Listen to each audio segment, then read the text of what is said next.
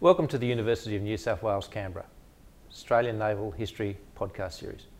Produced in partnership with the Naval Institute, the Naval Historical Society, Navy Sea Power Centre, and the Submarine Institute. Thank you for joining us. We hope you enjoy the podcast and return for others in the series. I'm Greg Swinden, a Naval Reserve Officer and now Senior Naval Historical Officer at the Sea Power Centre Australia. Today we are at the Australian Centre for the Study of Armed Conflict at the Defence Force Academy. The Centre hosts a very active Naval Studies group at UNSW Canberra. Please visit our website. To find us, simply Google Navy Studies Group and UNSW Canberra. Ours will be the first website in the search results. This podcast is the first in a series focusing on the Royal Australian Navy and the Great War of 1914-18, what we also call the First World War. This part provides some background on the war, its causes and combatants, and gives an overview of the Australian naval contribution. Where did it all begin? Preparations for a major European war were an integral part of the first decade of Australian nationhood. As part of the British Empire, a major conflict involving Britain would inevitably involve its newest dominion, Australia. On 4 October 1913, the Australian Fleet Unit, consisting of warships built in Britain, arrived in Sydney Harbour. Led by the powerful battle cruiser HMAS Australia, less than a year later, the newly established RAN was involved in what became a global conflict. To discuss the RAN's involvement in the war, I'm joined today by Rear Admiral James Goldrick of the Naval Studies Group, who is author of the Anderson Medal winning book Before Jutland. Also joining us is Commodore Jack McCaffrie from Mildura, uh, also a member of the Naval Studies Group, who has written widely on Australian naval aviation in World War I. And finally, Dr. David Stevens of the Australian War Memorial, who is the author of the Frank Broeze Prize winning book, In All Respects Ready Australia's Navy in World War I. Gentlemen, thank you for making the time to speak with us today. Thanks, Greg. Thank you. Firstly, James, the most Australians think of the First World War as Gallipoli and the Western Front, but it had a very maritime flavour. Can you expand on that, please? The maritime part of the First World War was something that ran for the whole war, and it was a global war. And the maritime war was really the war of resources. The Allies were trying to use the globe's resources, um, the globe's ability to move materials and men around, and the Central Powers, led by Germany, were both trying to prevent that movement and also to find ways of accessing the globe's resources uh, in, the, uh, in opposition to the blockade that the Allies were attempting to impose on them. Certainly, the, uh, the troops could never have got to Gallipoli or the Western Front if it wasn't for uh, those safe sea lines of communication. No, they couldn't. And I think one of the ways to think about the Western Front, and indeed all the campaigns in Europe and elsewhere in the world, was that they were all maritime enabled. And the Western Front was continually supplied um, by materials and men from overseas. And indeed, what I don't think is completely understood is that countries like France and Italy uh, were being supplied from overseas, coordinated by Britain, very much from the resources of the British Empire and Britain itself had available. Thank you. Jack, at the outbreak of the, uh, the war, uh, how big was the Royal Australian Navy? Uh, who commanded the Navy and, and who commanded the fleet? Um, well, Greg, um, the RAN was actually a pretty substantial force at, at the outbreak of the war. Uh, in regional terms, certainly as far as the Indian and Pacific Oceans were concerned. Um, the manpower strength was about uh, 3,800 people, um, of whom some 900 uh, were uh, Royal Navy loan people.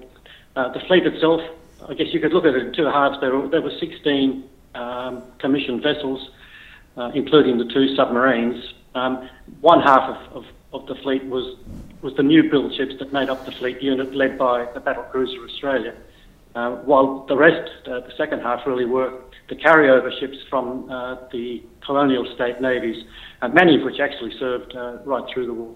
Okay, and um, and who was the who was commanding the fleet? Oh, sorry, and yes, the the um, the the head of the navy um, from in fact, from about 1904 onwards till the end of the war, was uh, Rear Admiral uh, Sir William Creswell, um, who became um, first naval member of the uh, Australian Commonwealth Naval Board in uh, March 1911. And um, the first flag officer commanding the Australian fleet was um, uh, Rear Admiral, in fact, he became Vice Admiral, uh, Sir George Patey, um, who brought the, the fleet unit out from, from UK in 1913. Yeah. So initially the, the officers were mainly, mainly British and some of the former colonial naval officers, but, uh, but most of the ratings were uh, generally Australians. That's true, and, and I, think the, the, the, aim was to make um, our people totally uh, interchangeable with Royal Navy people um, in, in, either, in either service. James. And I think one thing to point out about the officers of the Australian Navy who were Royal Navy, the Admiralty consistently made efforts to get people with an Australian connection or who are Australian born uh, to serve in and with the Australian Navy. Um, and you can see that in the officers in the Australia uh, for instance, the later Squadron Commander John Crace uh, was the commissioning torpedo officer of the battle cruiser Australia, but he was born in Canberra. Hmm. That's great. David, what was the situation in the Pacific? Obviously, uh, there were German possessions to the north of Australia, and there was the, the German fleet in, in uh, East Asia fleet in China. How was that uh, an issue for Australia at the beginning of the war? Well, you've got to understand that it certainly wasn't a benign environment. And uh, once the war had started, we're really looking at contested seas around Australia. And the best thing that Australia ever did was invest in that um, battle cruiser, HMAS Australia, because the German East Asian uh, cruiser squadron, which you mentioned, was deterred from coming and attacking us in our waters because of the, they knew that they were um, far inferior to just the, the two major German um, armoured cruisers were inferior um, to the battle cruiser that we had. That's a very important strategic lesson that we should learn about um, strategic deterrence. That didn't mean that the Germans weren't doing anything though. And um, in fact, they obviously were, their mission was to interfere with trade. And uh, von Spee, the commander of the German squadron, released SMS Emden, who we'll probably hear of in another episode, um, to operate in the Indian Ocean, where she did great damage. And so there's these things going on. But from an Australian perspective, uh, especially from an Australian naval perspective, the idea was to try and um, track down and destroy the German East Asia Cruiser Squadron as soon as possible. And so the initial movements of the Australian fleet are all about trying to find the Germans where they are. Because you've got to remember, although they were, their main base was in Tsingtao in China, they actually had anchorages all the way down into New Guinea in the German territories there. So You've got the, the German East Asia Cruiser Squadron and also, as you mentioned, the German possessions. And part of the, the overall mission to disrupt the Germans consists of destroying German communications by going and taking out their island territories such as Nauru, um, the Bita Paka Wireless Station, and um, several others in the region, mm-hmm. uh, Yap, for example. And again, it wasn't just the Australians because there was also the British China Squadron and eventually the Japanese ships, which were also involved, all um, trying to prevent the Germans from carrying out their mission. And quite successfully because the Germans decided, as I mentioned, deterred by, by the Australian presence, um, that the best thing for them to do was to move east across the Pacific and try and um, be a fleet in being for a while. Certainly, some of the uh, revisionist historians now are saying that some meddling from uh, from the UK in uh, in Whitehall uh, kept some of the uh, British and Australian ships uh, too far west, which allowed von Spee to move to the coast of Chile and then fight the Battle of Coronel. Um, have you got any thoughts on that?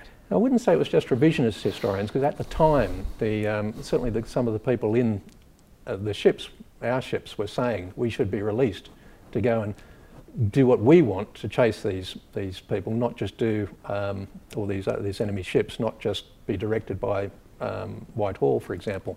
But it was never a simple matter of that because there's always far more moving pieces, and particularly when you're looking at that time period when there's no radar, no real area surveillance, um, you're really, uh, as they found trying to hunt down Emden, it's very difficult to find a ship in the expanses of an ocean. Um, you're very, it's often only luck that you do come across it. And it tends to be a matter of um, knowing where it's been because of a destroyed ship or a, an appearance off a port rather than actually um, knowing where it was. And some of the plans that they were making to intercept the Germans were quite involved in that, um, for example, Australia was operating with a French ship Montcalm, and the, rather than uh, Australia um, transmitting, they'd transmit through Montcalm to make it look like Montcalm was on her own. And so, because Montcalm was inferior to the German ships, it was hoping to attract the Germans. So, so an early form of cyber warfare there. They're, they're, doing, they're doing quite interesting things. But um, the, the, yeah, so, but the main problem is you can't, it's very difficult to track down um, a ship in an ocean as big as the Pacific, even a large ship. Mm. And the idea that we could have um, found them by just going off and willy nilly to search um, anchorages wasn't never going to be a, a, a, goer. Very unlikely to, to achieve anything. And the way they did do it, which was putting um, forces, say, out to Fiji as a barrier, and then bringing other forces from other areas of the globe to basically corner the Germans, which eventually happened off in the South Atlantic, was uh, quite a reasonable way to work it and um, it was eventually successful. Thank you. Which leads me on to, James, to a question regarding the operation of the wireless stations and wireless uh, in general in warships. Australia was involved in, in breaking the German codes, I believe, at the beginning of the war. Um, Australia was certainly involved in that, but the most important Australian contribution turned out to be the capture of the merchant ships uh, code book, which was also the one used for small ships. And that became profoundly important um, in the North Sea because the Germans had the habit of sending the, both their setting up instructions and their executive instructions for a fleet departure by radio. And what was happening would be the Brits were listening for transmissions which would include an instruction to the gate vessel to open the gate for 10 hours. So it wasn't that, that you know, you'd, you'd be saying that that the fleet is sailing, you would know that the gate was open, therefore the fleet was sailing. Mm-hmm. Uh, but it was a very important contribution. An even more important contribution was, in fact, a lot of the instructions to the German merchant ships as to what they were going to do and the outbreak of war and where they were going to go. Those were made very quickly available to the Admiralty, and there is evidence that uh, it was acknowledged how useful that had been in the first few weeks of war. Oh. David, leading on from the uh, von Spee's uh, actions in the Pacific, our first land action was in New Guinea at Rabaul. Could you uh, expand on that, please? Well, that was again based on trying to destroy um, or occupy the German territories, which the, um, uh, the British thought would be a very useful way of um, employing the Dominion forces, um, using the New Zealanders off in Samoa and ourselves in, in New Guinea um, to help the empire and actually sort of bring up a, um, a spirit that the Dominions were doing something already in the war. And the, because of the Bita Paka wireless station, which the, the Germans were using to operate and where you know, they could control their ships from, um, it was a reasonable target. And so we, it was our first um, joint and combined operation. In the, we, there were British ships, there were French ships, there were Australian troops, um, obviously Australian naval presence. Um, move, we, uh, there was this, the Australian Naval and Military Expeditionary Force, which was specially a volunteer force, um, specially recruited to uh, carry out the, the occupation. And it was Australian Naval Reservists who actually did the initial landings in, um, in the Rabaul to, um, to uh, defeat the German um, troops on the ground. And it was a very interesting operation. Um, just the sheer fact that we had something over 20 ships of a whole variety, not just the warships, but we also had the submarines, um, supply ships, ammunition ships. They were able to carry out, it was very much a let's form a mobile floating base up in New Guinea, which one will take out the German position, but then will be a very good base to subsequently um, go after the German ships if they're in the area. So our very first amphibious operation. Very, it's a lot of firsts in that operation.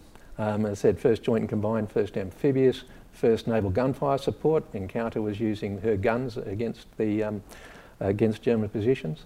Um, a lot of firsts, a lot of interesting lessons that came out of it, and of course our first casualties. Mm-hmm.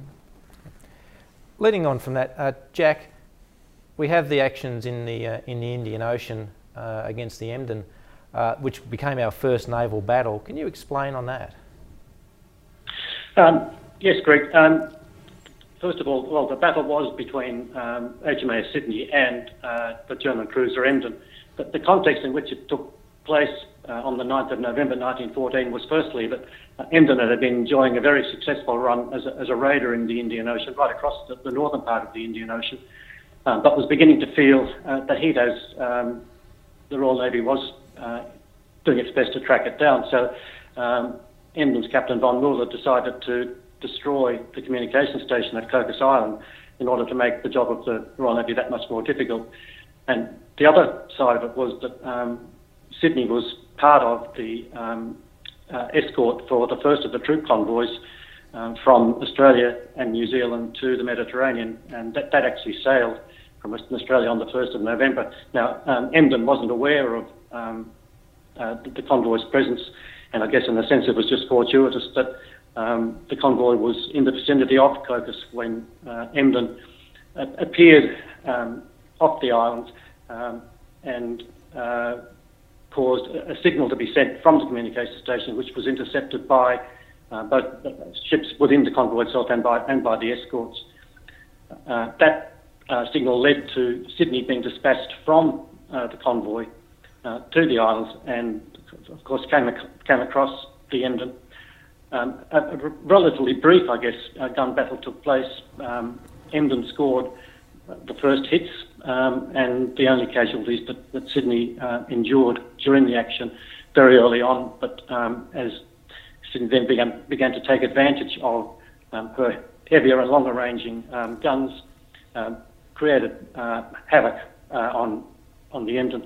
And I think by about 11 o'clock in the morning, uh, the engagement was pretty well over, and the captain of the Emden decided to, to beach the ship on North Keeling Island. Um, there, there, were um, subsequent events, some of which uh, have generated some controversy. If, we can go into those too if you wish. Yes, um, I understand that uh, there may have been a situation where uh, Glossop, in command of Sydney, uh, was forced to open fire on the on the grounded vessel. Yeah, that, that's that. Yeah, that, that's the main one, I guess. That um, w- once um, the Emden was beached, um, Sydney went after, Buresk the, uh, the collier that was associated with Emden, and once uh, came across that ship, found that it was scuttled, um, put some boats in the water to help rescue the crew, and then went back to um, Emden. And that's when the, second very brief engagement occurred because Emden's ensign was still flying, and there were some, um, let's say, inconclusive communications between the two ships, which led to Sydney opening fire until um, the ensign was hauled down and um, a white flag of some kind was shown. Thanks, Jack. James, we've had our first tactical victory at sea. Uh, with the Sydney Emden action, were there any operational strategic impact? Oh, the operational and strategic impact of the destruction of the Emden alone was extremely important, although they were still a little unsure as to where some of the other German raiders were um, at the time, in particular on the other side of the Indian Ocean uh, Emden's being removed meant that the uh, communications within the Indian Ocean theatre in Southeast Asia uh, were restored uh, because by that stage uh, they'd had the defeat at Coronel, they knew where the East Asiatic Squadron was. Mm.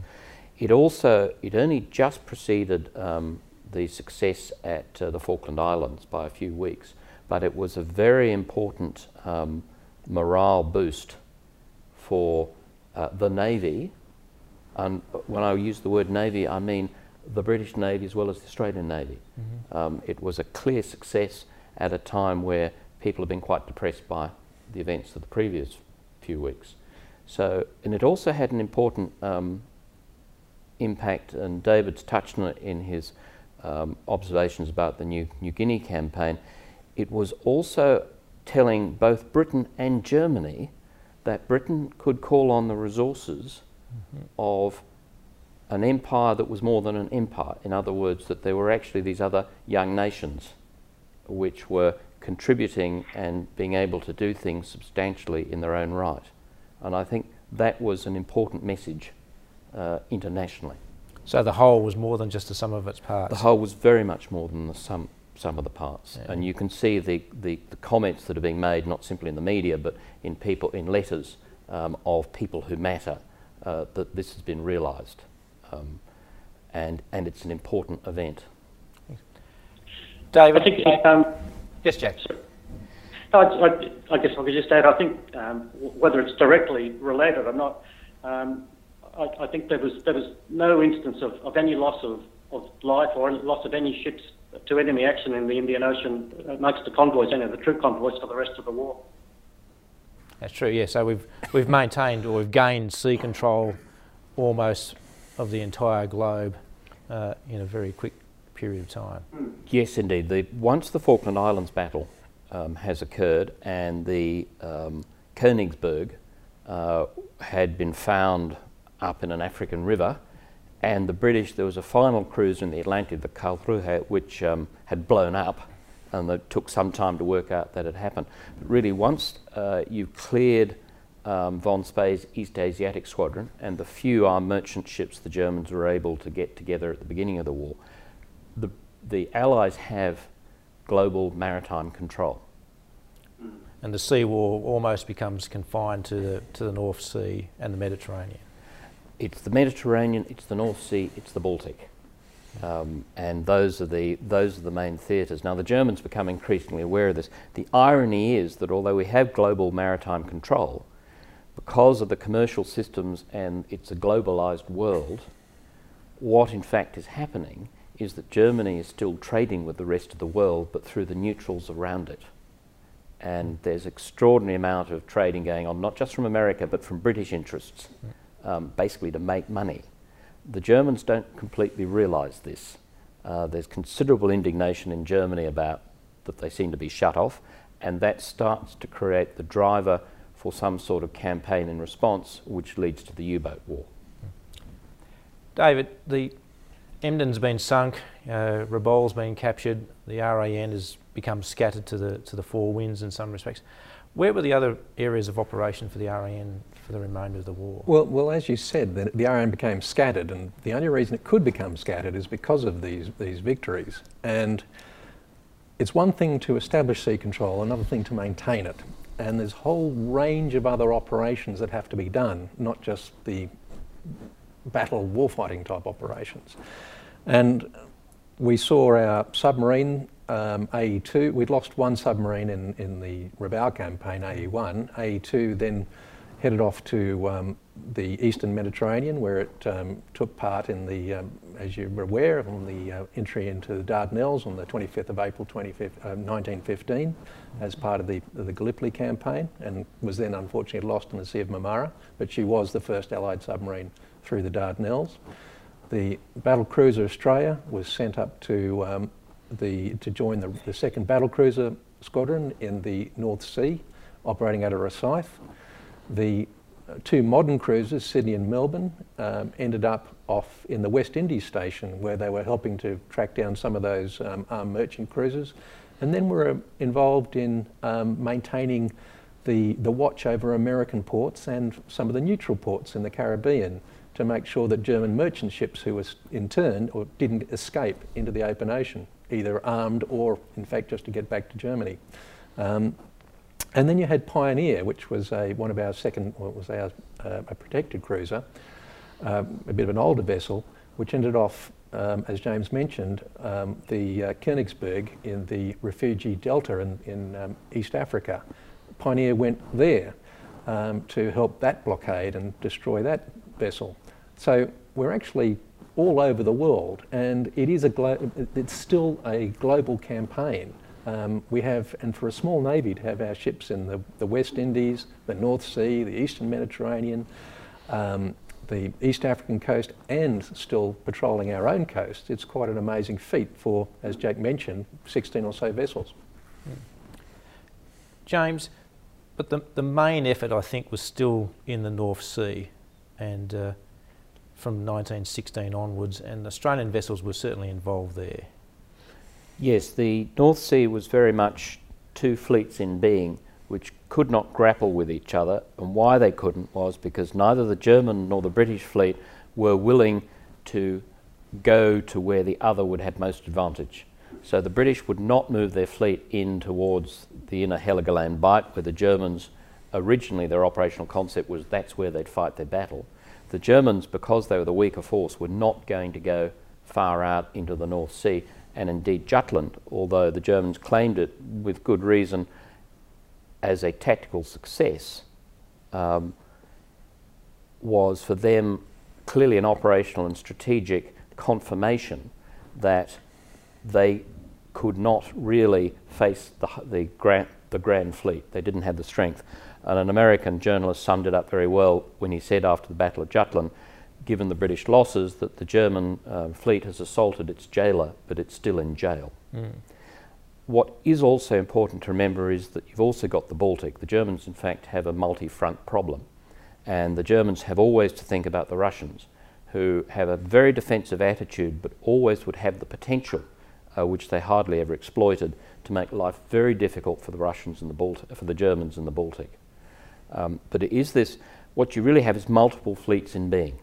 And it's the existence of the fleets in being which allows both the Germans uh, to create and then sustain a U boat campaign because the British cannot get the U boats at source. They can't, um, they end up doing things to try and reduce it, but they can't stop the U boats coming. Similarly, the Germans cannot break the increasing Allied stranglehold on them, the increasingly effective blockade, uh, because the Grand Fleet is there protecting all the activities which David is talking about.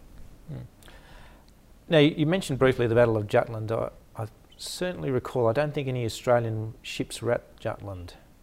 There were no Australian ships at Jutland. Uh, HMAS Australia had, uh, although she was a member of the 2nd Battle Cruiser Squadron, had a collision uh, a few months before in April um, with the battle cruiser New Zealand. And although Australia hit New Zealand, it was Australia which was the more damaged ship. Okay.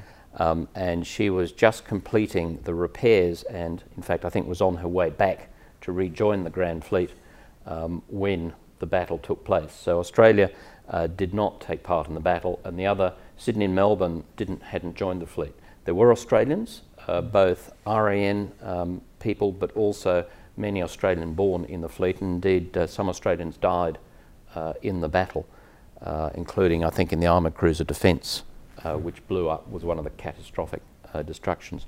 I will say that Australia, which had arrived in the North Sea too late for the early actions, such as the Dogger Bank and the Heligoland Bight, and Miss Jutland, I think was nicknamed the conscientious objector um, by the rest of the battle cruisers, uh, which would not have gone, gone down well with her ship's company. Mm. Jack, um, the First World War was the, uh, the first conflict where aviation uh, really came to the fore. Could you expand on, uh, on the role that uh, naval aviation played during the, the conflict? Well, as, as far as the RAN was concerned, um, the role was very limited, but I think it's worth um, making the point initially that the RAN did uh, get the hang of, of, of, the potential of, of naval aviation very early. And indeed, um, the budget estimates for 1914-15 year made provision for um, a small naval air service and, a depot ship. Uh, worth also, I think, mentioning that um, despite the interest, the evident interest in, in, naval aviation within the RAN at that early point, um, what did occur, the extent to which the Navy became involved in aviation during the war, owed as much, I think, to um, operational circumstance and individual initiative on the part of certain ship COs as it did to any, any um, organisational imperative. And I think the, the, third point I'd make before going into any sort of uh, specific detail is that um, none of the, the activity, the, the, aviation activity in which the RAN was involved during the war was in any way militarily decisive. It tended to be more, um, um, what's the word, experimental perhaps than anything else. And the, the three um, ways in which the Navy did use uh, aviation uh, were for um, reconnaissance, um, uh, for anti-submarine warfare, and I guess what we uh, call now um, combat air patrol.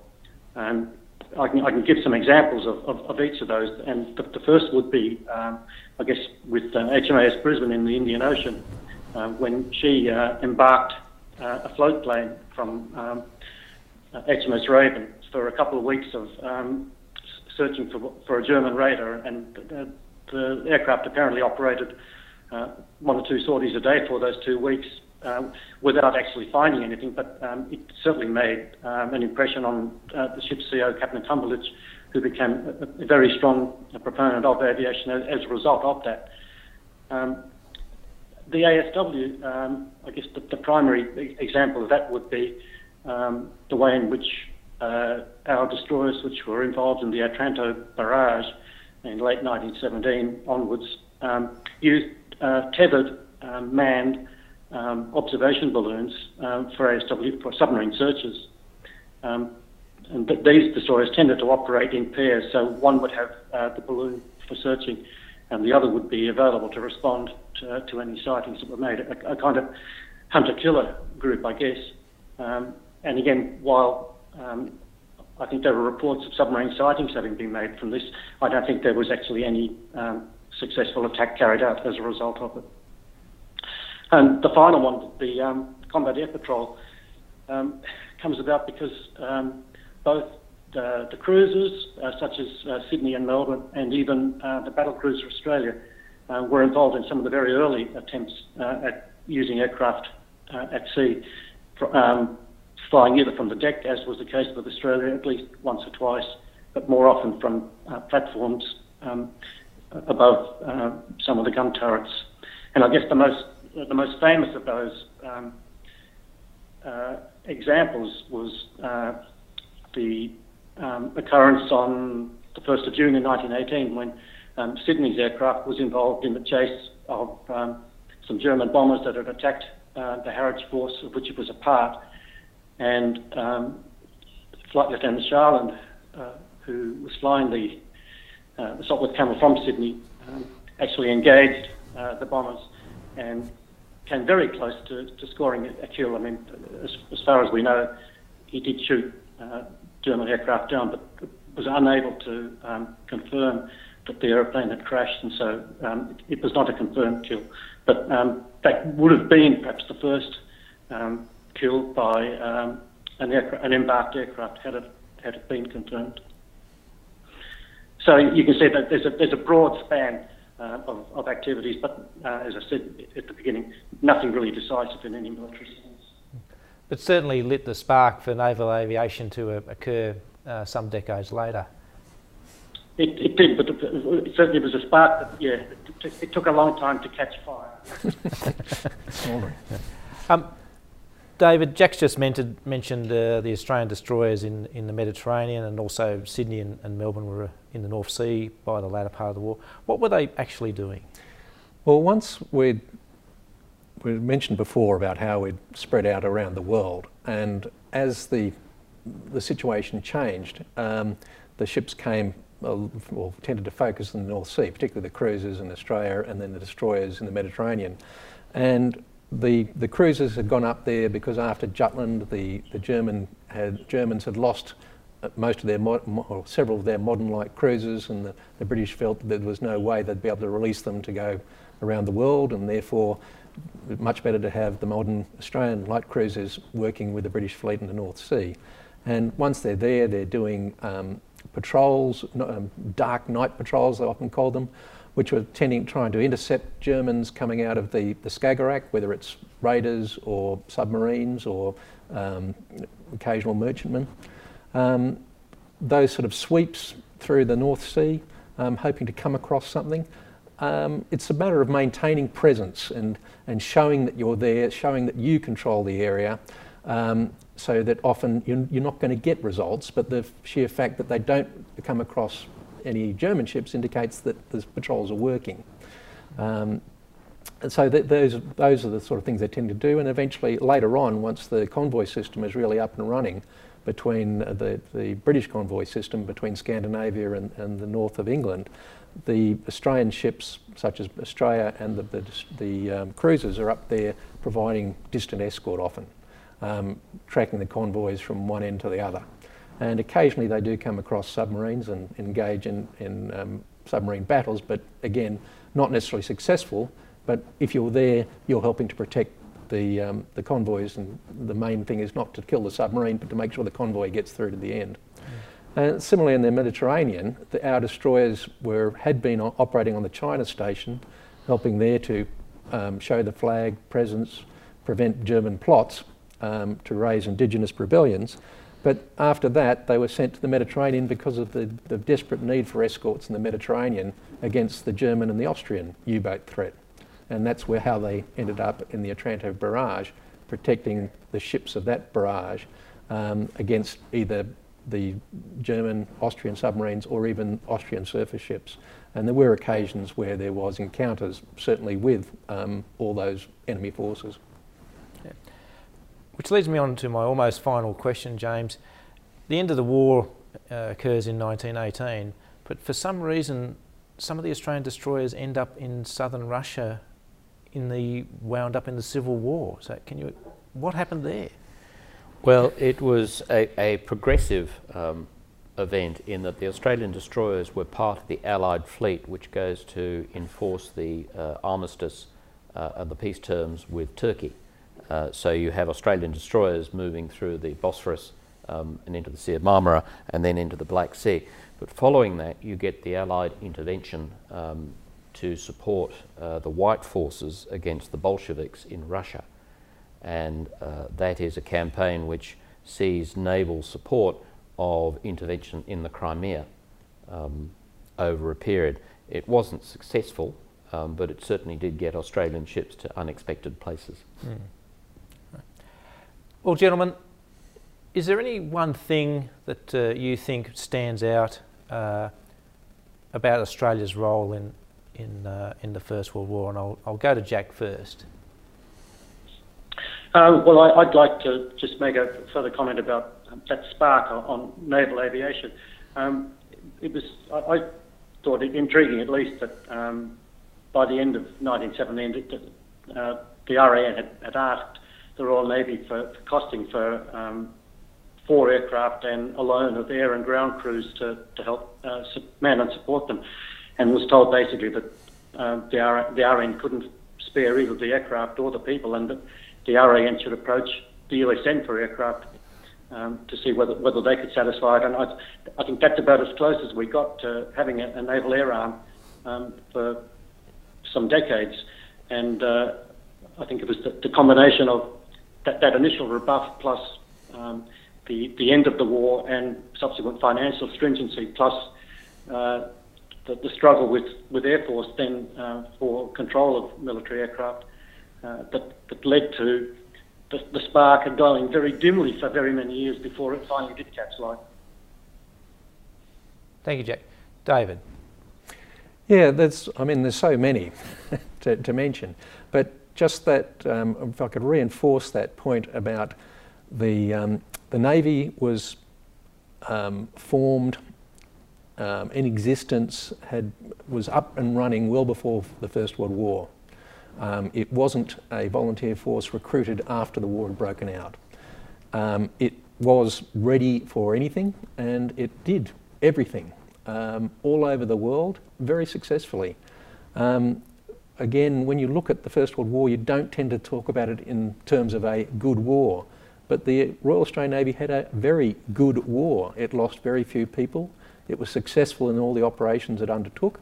And um, established an uh, extremely um, useful reputation around the world, and it's really the bedrock of our subsequent traditions, that, those operations in the First World War. Thanks. James? I think the First World War should confirm to us that the strategic realities for Australia haven't changed. Australia is a country which is dependent on a global system which is trading, uh, to which we can export and from what we from what we can import. And our security is not simply about territorial defence; it's about the protection of that system. And if it's threatened or in a conflict, the need for us to be able to um, support and help protect the movement of resources, materials, and people um, to achieve whatever is needed elsewhere. That's both in military terms and also for our own economic and national existence. Thank you. Thank you, gentlemen. Sadly, that's all we have time for today. Uh, many thanks to James, David, and, and Jack uh, for their insights, and many thanks to you for joining us. We look forward to your company for our next podcast. Please visit the UNSW Canberra Naval Studies Group website for details on other podcasts in this series. Bye for now.